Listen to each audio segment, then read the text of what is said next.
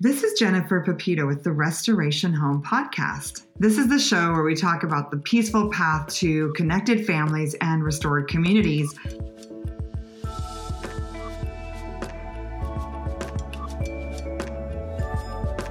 And today I'm talking about prayer with my friend Kris Camealy. She runs a beautiful retreat called the Refine Retreat. You can find her Instagram at Refine Retreat or her personal Instagram at Kris Camealy. Thanks so much for joining me today, Kris. So excited to chat with you. Yeah, thank you so much for having me. I'm looking forward to our conversation. So, this kind of season or month is about prayer.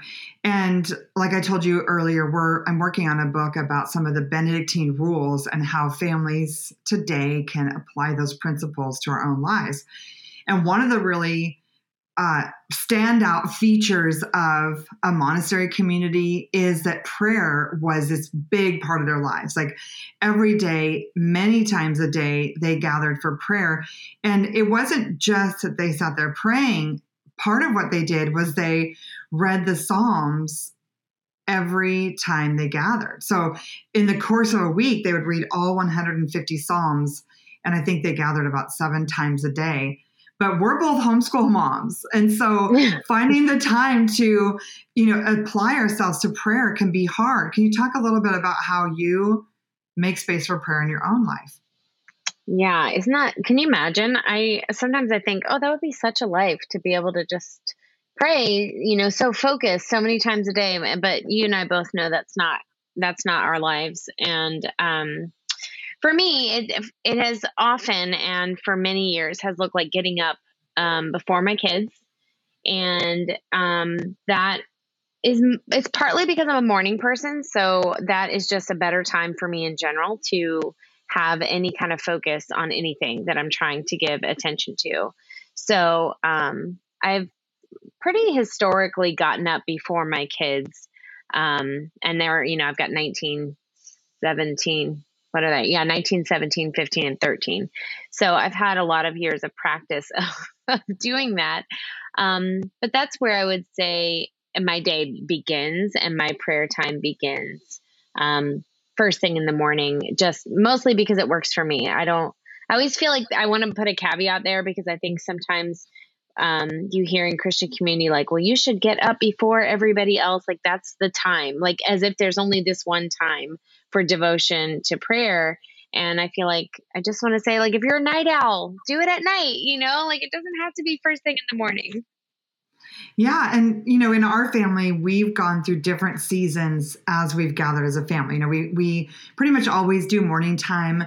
And so sometimes morning time will look like me reading a blessing out loud. There's a there's a book called I think it's called Blessing Your Spirit. And it's by Sheila Gunter and Arthur Burk, I believe. And it has prayers that are based on scripture and are read almost like a blessing over your children. And mm. then at other times, I will, you know, read a liturgy like you mentioned. I'd love to hear more about how you apply it.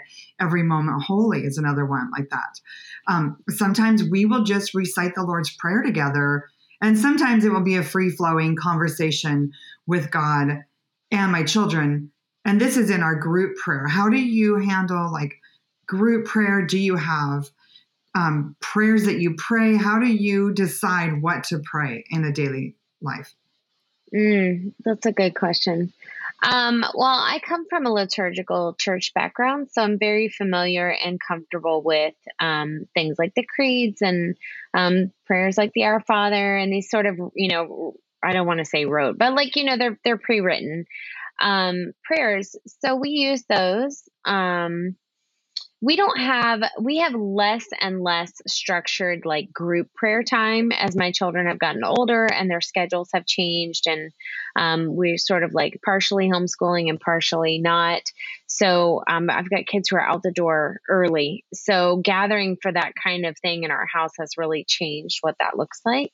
Um, so we do more prayer like at meal times. Um, but yeah it just it depends. I would say it ebbs and flows. I don't I get um I get antsy and I kind of want to change things up from time to time. So sometimes I'm working through a specific book Um, other times it's more free flowing and just kind of whatever's coming to mind. I always, I think sometimes you hear like the term like popcorn prayers, like it just kind of like, oh, this thing and this thing. And, um, so I just play it fast and loose, which doesn't sound, you know, like, but it's kind of like, oh, whatever's going that day, you know, wherever we're feeling. Yeah. And I think, you know, have, you know, there's a book called Practicing the Presence of God by Brother Lawrence, where he basically talks about prayer just being this constant conversation yeah. with God through throughout whatever he's doing. And I know Ronald Rolheiser in the book Domestic Monastery says that a woman taking care of her children may not be able to devote herself to seven times a day prayer, but that life of changing diapers and preparing meals is a form of prayer in itself. Yes. And, you know, that makes, that reminds me, the other day I was talking to a friend and we were talking about how um, creativity can be um, an act of prayer or um, noticing. I was talking about how noticing to me feels like worship. And Mary Oliver has this quote that says, uh, Attention is the beginning of devotion. And I always love that because I think when we stop and pay attention to something, when we are noticing something and we're acknowledging, especially beauty in the world, um, well, even even terrible things. When you when you hear the news and you acknowledge something terrible has happened, it moves you in your spirit. I think generally towards wanting to pray or wanting to speak out like some kind of a um, a response to what we see. And i feel like that is so much of what my own prayer life looks like as i navigate you know all the things related to taking care of my kids and taking care of my home and driving back and forth all over kingdom come taking this person there. And you know today wednesday is one of our craziest um, evenings. Tonight it's going to be like everybody's going every direction. And when I get frustrated about that or feel overwhelmed by it, I am even then I'm prompted to pray and like thank God that we can do these things and thank God for youth group, you know, and thank God for the activities and pray for like stamina to get through and and all of those things. So I feel like there's so many um, just regular daily moments that are constantly pushing me to pray in one way or another, just by their very nature. Yeah, that's one of the things I really try to work on with the Peaceful Press resources is creating space for families to pray as needed. Because when we're you know when we are too busy it's hard to give that attention that is the beginning of devotion. I love that quote. But when we can you know create a schedule in our lives where there is a little bit of space that if a child is melting down you can step aside to pray with them. Or if they're you know, if you're in the car, you can bring to mind, oh, I'm going to pay attention to what I'm feeling right now. And instead of worrying about it, instead of imagining the worst about this situation, I'm going to bring it to God. Yeah, totally. Totally. You know, it's such a it's a good practice, I think. And it's not hard to start doing that. Like if you're not doing it, it's so easy to start doing that. It, it takes no work. Right. One of the things that has really made me pray a lot more is having children who drive. And obviously it's it's not just the driving, it's also that, you know, now I have adult children who don't live at home or live across the country or for a little season a child who lived across the world. I have a daughter who loves to rock climb, so she might be out of touch for 12 hours climbing hundreds of feet in the air on rocks, you know. So there are these circumstances with adult children or teenagers where they are out of our sight and we cannot control their every mo- movement and all we can do is pray. How has teenagers and young adults changed your prayer life? Oh my gosh. Yeah, you're speaking the truth right there because um, I have two drivers and one about to start her training. And I was, oh, I was just thinking about this the other night because I literally um, have to pray. I, I pray every time they leave the house. I mean, it's just like, Lord, just take care of them, you know, because like you said, I can't control anything that is going to happen while they're out in that car. I couldn't necessarily control it even if I was in the car, you know what I mean? But but you have the illusion if you're riding with them that you could control it. but I couldn't necessarily control it either way, but it's that surrender of like I know that God loves my children, and I know that um, God has a plan and a purpose for their life. And I pray, of course, that that's a very long time, but I don't know. I don't ever know what that is. So it just moves me to constantly just remember. I think what it, it does is it reminds me that my kids are not mine. Like they belong to the Lord ultimately. And that helps because it helps me to um, sort of find peace in the midst of that moment when they walk out the door where I start to feel like, oh my gosh, I hope nothing happens to them it's just a good reminder for me to sort of like I can visually like sort of cup them in my hands and like hand them back to the Lord and be like, okay, you know, he's on the road now. Like, please take care of him. Um, and so yeah, it just it's it's just a reminder to like ask the Lord to like just be present with them, be in the car with them, be around the car, and and help me to relax. Like help me not to, you know, obsess about it every hour that they're gone. yeah. In my I, I wrote a book on overcoming fear mothering by the book and i talk about some of the different ways that i learned to take my thoughts captive. And one of the ones i've thought about a lot lately is just imagining the best because it's so easy for me to know that my child you know know that my child uh, has a video game console and then imagine them playing video games and not getting to work on time. Or know that my child is getting in the car and then imagine an accident instead of imagine a safe drive. And i've been working on just redirecting my thoughts and imagining that child getting up and getting to work on time or imagining that child getting in the car and driving safely to their destination or just using my imagination for good. And honestly some of the form prayers have been helpful. John eldredge has a daily prayer that's a really um, strong prayer. I there's a ministry called Nothing Hidden Ministries, and they have an app with some form prayers for taking your thoughts captive. We love, like I said, saying the Lord's Prayer or even reciting like the Heidelberg Catechism. I am not my own, but belong body and soul to my Lord Jesus Christ.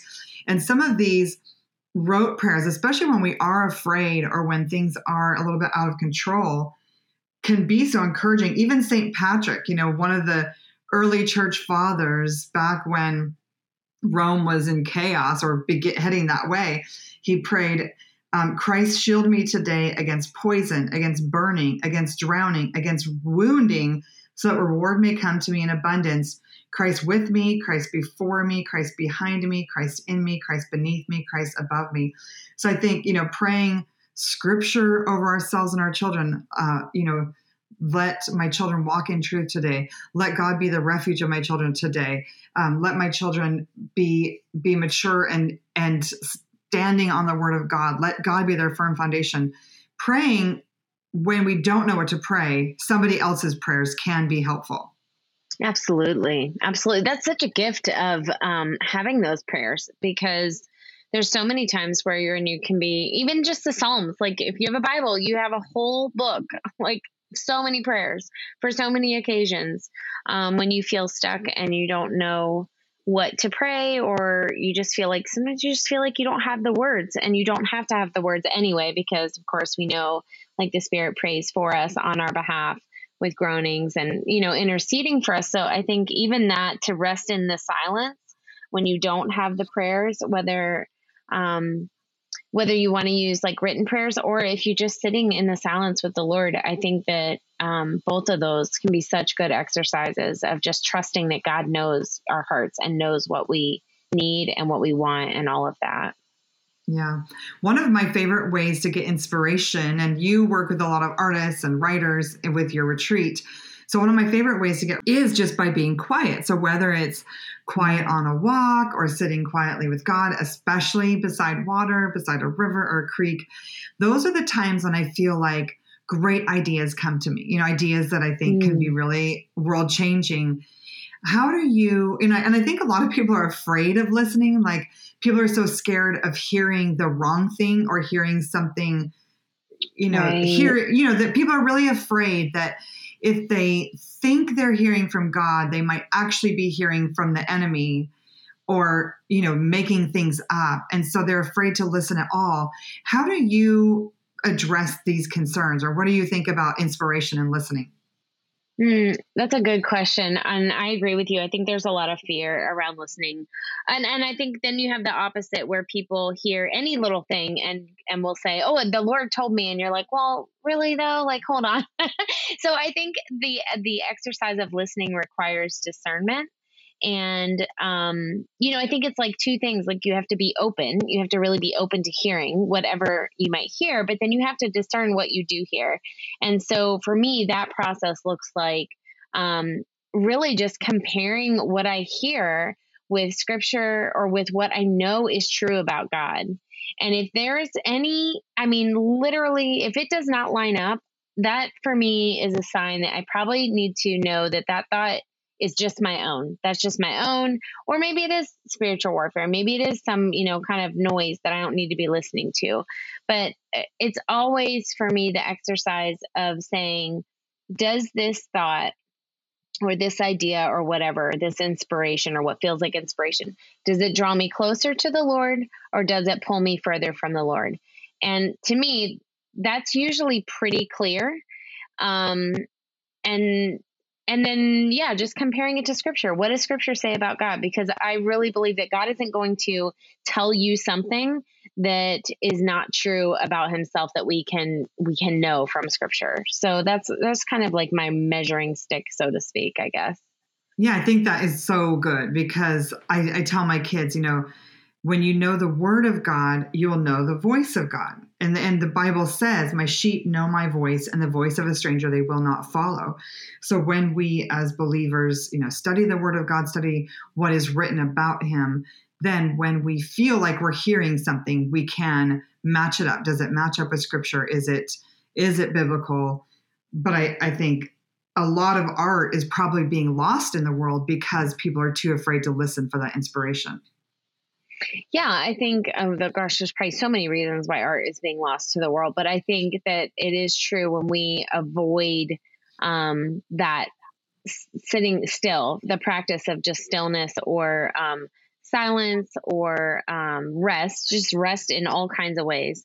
I think anytime we avoid those or don't feel like we have time for them, we are at risk for missing out on something that is beneficial to us. I don't want to say that it means that we're going to miss out on something God has for us because I really believe that God is so kind to constantly be redirecting us when we're not going the right direction, when God has something specific for us in mind.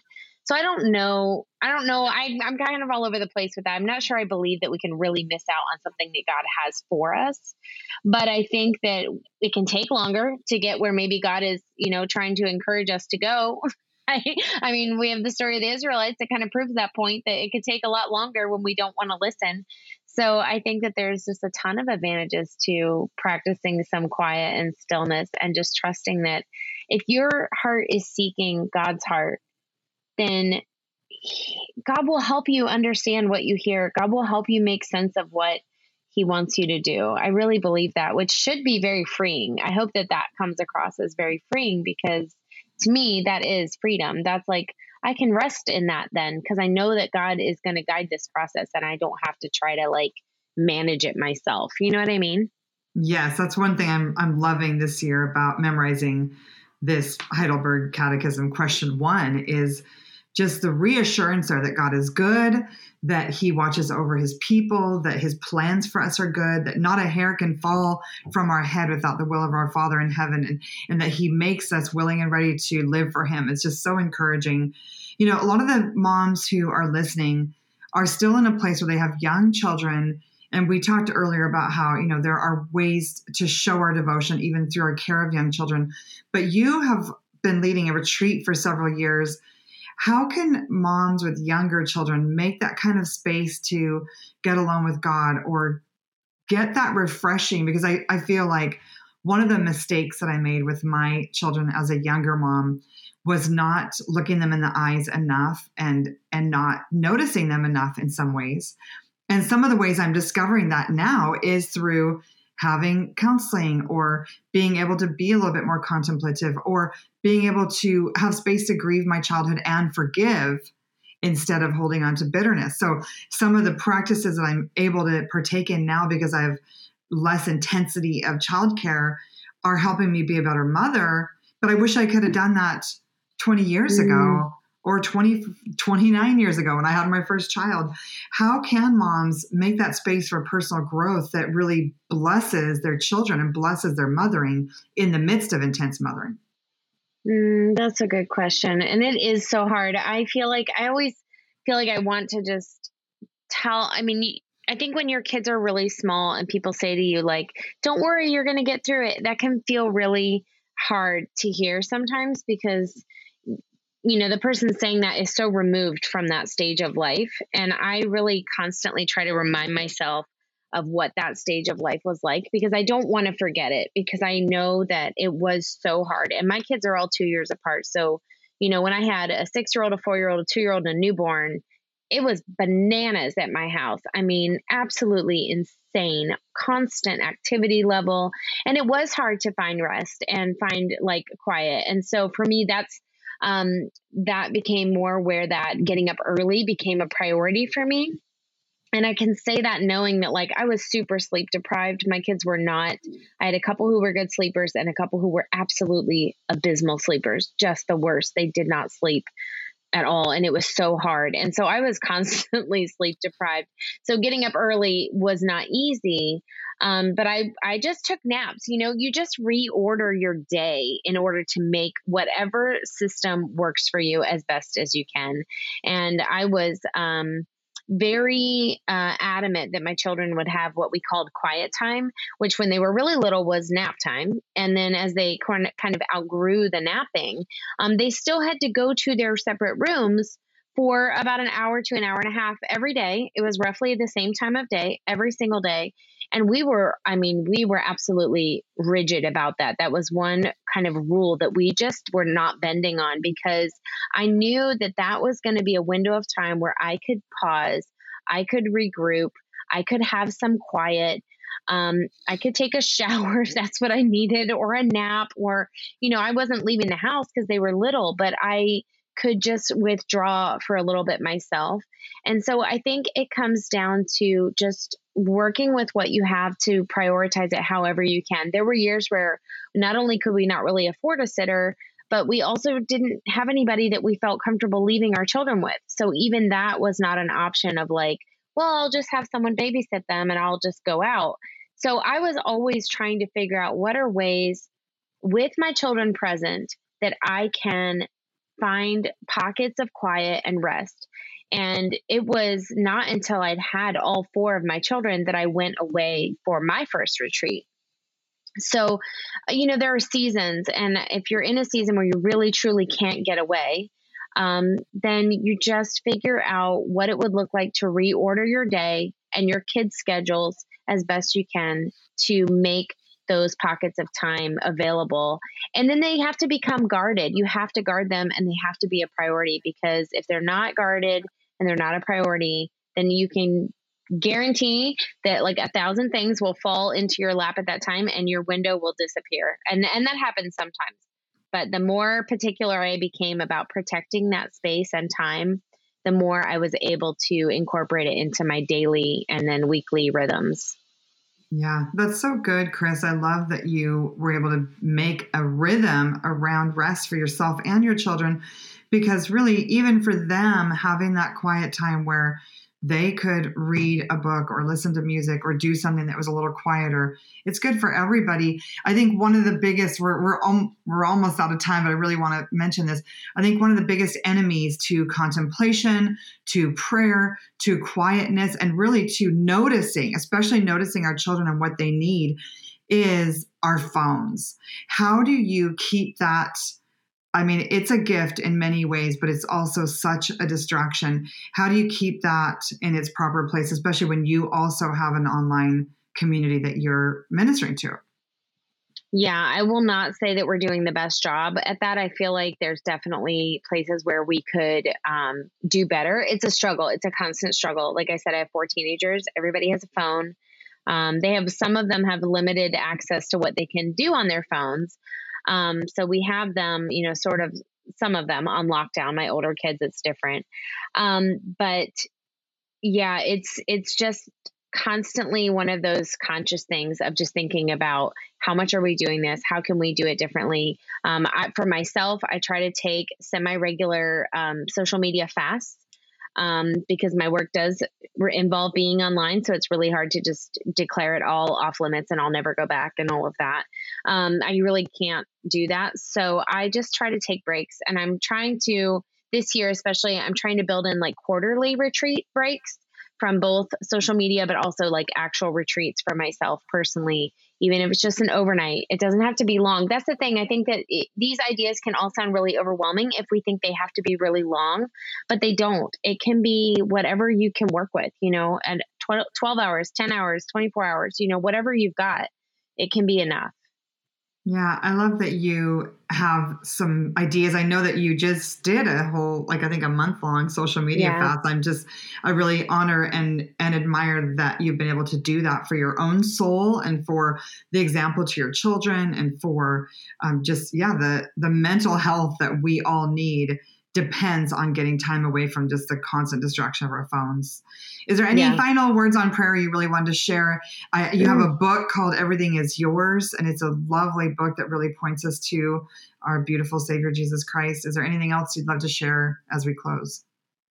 Mm, just, uh, I just want to encourage people to try try resting and try um, making some room in their schedule for retreat. I'm a huge advocate for that, and I know the benefits of it. So I just want to encourage people, whatever that looks like, to make make room, however you can. well, thanks so much for sharing, Kris. I know families will be encouraged by your words today. Thank you. Thanks.